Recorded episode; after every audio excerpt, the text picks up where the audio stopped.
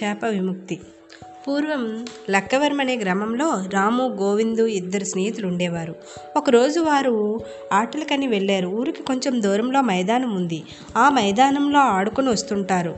రోజులాగానే వెళ్ళారు. ఆ రోజు కాస్త ఆలస్యమైంది. వారికి భయం వేసింది. అక్కడికి దగ్గరలోనే సత్రం ఉంది. ఆ సత్రం పైకి ఎక్కి కూర్చున్నారు. ఆ గ్రామంలోకి అప్పుడప్పుడు అడవి జంతువులు వస్తుండేవి.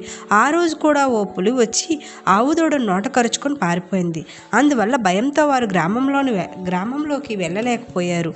ఆ చెట్టును ఆనుకుని చింత చెట్టు ఉంది. ఆ చింత చెట్టుపై దెయ్యం ఉంది. ఆ పిల్లల్ని చూడగానే దానికి జాలి వేసింది. అదృశ్యం అదృశ్యంగా ఉండి తన కథ చెప్పసాగింది. పిల్లలు భయపడకండి. నేను మీకు కనిపించను. మాట మాత్రమే వినిపిస్తుంది. అది నాకు శాపం. మీకు కాలక్షేపానికని కథ చెప్తాను వినండి అని చెప్పింది. రాము గోవింద్ అలాగే చెప్పమన్నారు. పూర్వం గోదావరి తీరంలో ఋష్యాశ్రమంలో అనేకం ఉండేవి. పంచవటి ప్రాంతంలో కైలాసభట్టు అనే పండితుడు గలడు. ఆయన నిత్యానుష్ఠాన నిత్యానుష్ఠానములు చేస్తూ పది మంది పిల్లలకి విద్యాదానం చేసేవాడు. ఒక దినమున ఒక శూద్రుడు వచ్చి విద్య నేర్పమని అడిగాడు. వేద విద్య నేర్పరాదని చెప్పాడు. అతనికి కోపం వచ్చింది. ఏదైనా అంటే శపిస్తాడేమోనని భయంతో ఆ పరిసర ప్రాంతాల్లోనే తిరుగుతూ సమయం కొరకు ఎదురు చూస్తూ ఉన్నాడు. ఆ కైలాస భట్టుకి ఒక కూతురుంది. చక్కదనాల చుక్క అందచందములు కలది. అపురూప సౌందర్య రాశి. ఆమెపై కన్ను వేశాడు ఆ శూద్రుడు. కైలాస పట్టు లేని సమయం చూసుకుని ఆ అమ్మాయికి పండ్లు విలువగల కానుకలు ఇవ్వసాగాడు. ఆమె అందరితో చనువుగా ఉండేది కావడం వల్ల అతనితోనూ అలాగే ప్రవర్తించింది. అది అదునుగా భావించి ఆమెతో ఇక్కడికి సమీపంలో అమ్మవారి గుడి ఉంది పురాతనమైంది చాలా బాగుంటుంది అని చెప్పాడు. ఆమె ఉత్సాహంగా దగ్గరే కదా వెళ్దామంది ఇద్దరూ కలిసి వెళ్ళారు. ఆ గుడిని శుభ్రం చేసింది. మరుసటి రోజు నుంచి ఆ గుడికి వెళ్ళి దీపం వెలుగుస్తుండేది. సమయం కొరకు ఎదురు చూస్తున్నాడు ఆ శూద్రుడు. ఆ దినము కారు మేఘములు క్రమ్ముకున్నాయి. వర్షం వచ్చే సూచనలు కనిపిస్తున్నాయి. ఆమె యథాప్రకారంగా గుడికి వెళ్ళింది.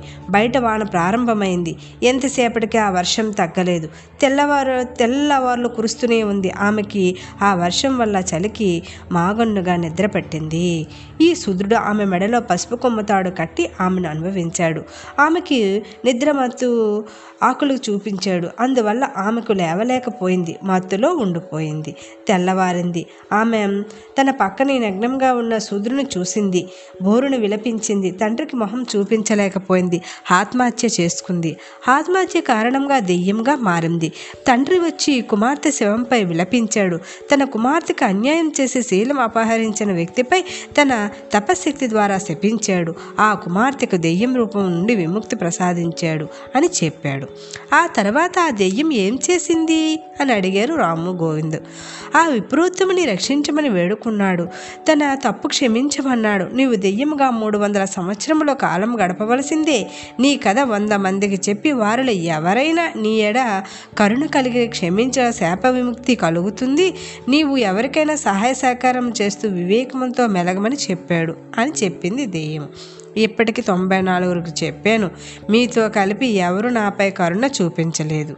అంతేగాక నన్ను అసహించుకున్నారు. మీరు అని అన్నాడు. మీరు? అని అన్నాడు. నీవు చేసింది మత్తులో ఉన్న విప్ర యువతిపై అఘాయిత్యం కదా. అయినా ధర్మాధర్మము తెలియని వయస్సు మాది. ఎన్ని సంవత్సరముల నుండి ఉంటున్నావు? అని అడిగారు రాము గోవిందు. ఇప్పటికి రెండు వందల సంవత్సరముల పైగానే ఉంటున్నాను. నా గురించి ఆలోచించండి అంది దెయ్యం ఇంతలో రాము కల్పించుకొని విప్రుని శాపం ప్రకారం చాలా కాలం ఉండాలి కదా. పాపం కానీ నీపై కరుణ చూపటం మానవత్వంకే మచ్చ అని అన్నాడు. అప్పుడు దెయ్యం మీకు బంగారు నగలు ధనము ఇస్తానని ఆశ చూపింది. వారు ససే మేరా అన్నారు. ఇంకొంచెం సేపటికి తెల్లవారింది. వారిళ్ళకి వెళ్ళిపోయారు. జరిగిన సంగతి గ్రామంలోని తల్లిదండ్రులకి మిత్రులకి చెప్పారు. అందరూ వీరిని ధైర్యంగా మాట్లాడినందుకు ప్రాణాలతో బయటపడి క్షేమంగా వచ్చినందుకు ఆనందించారు. కొంతకాలం గడిచింది. రాము గోవిందు పెరిగి పెద్దవారయ్యారు. చదువులు పూర్తయినాయి. యుక్త వయసు వచ్చింది. ఇరువురికి వివాహములు జరిగి పిల్లలు పుట్టారు. కానీ ఆ దెయ్యం ఉండే ప్రాంతానికి వెళ్ళేవారు కాదు. మరి కొద్ది కాలం గడిచింది. గోవిందు రాములకి యాభై సంవత్సరములు దాటాయి. వారికి దెయ్యం గురించి ఆలోచన వచ్చింది. వెళ్ళి వద్దామని బయలుదేరారు. ఆ చెట్టు సమీపంలో గల సత్రంపైకి ఎక్కారు. దెయ్యం గురించి ఎదురు చూడసాగారు. అర్ధరాత్రి సమయం కావస్తుంది. దెయ్యం వచ్చింది.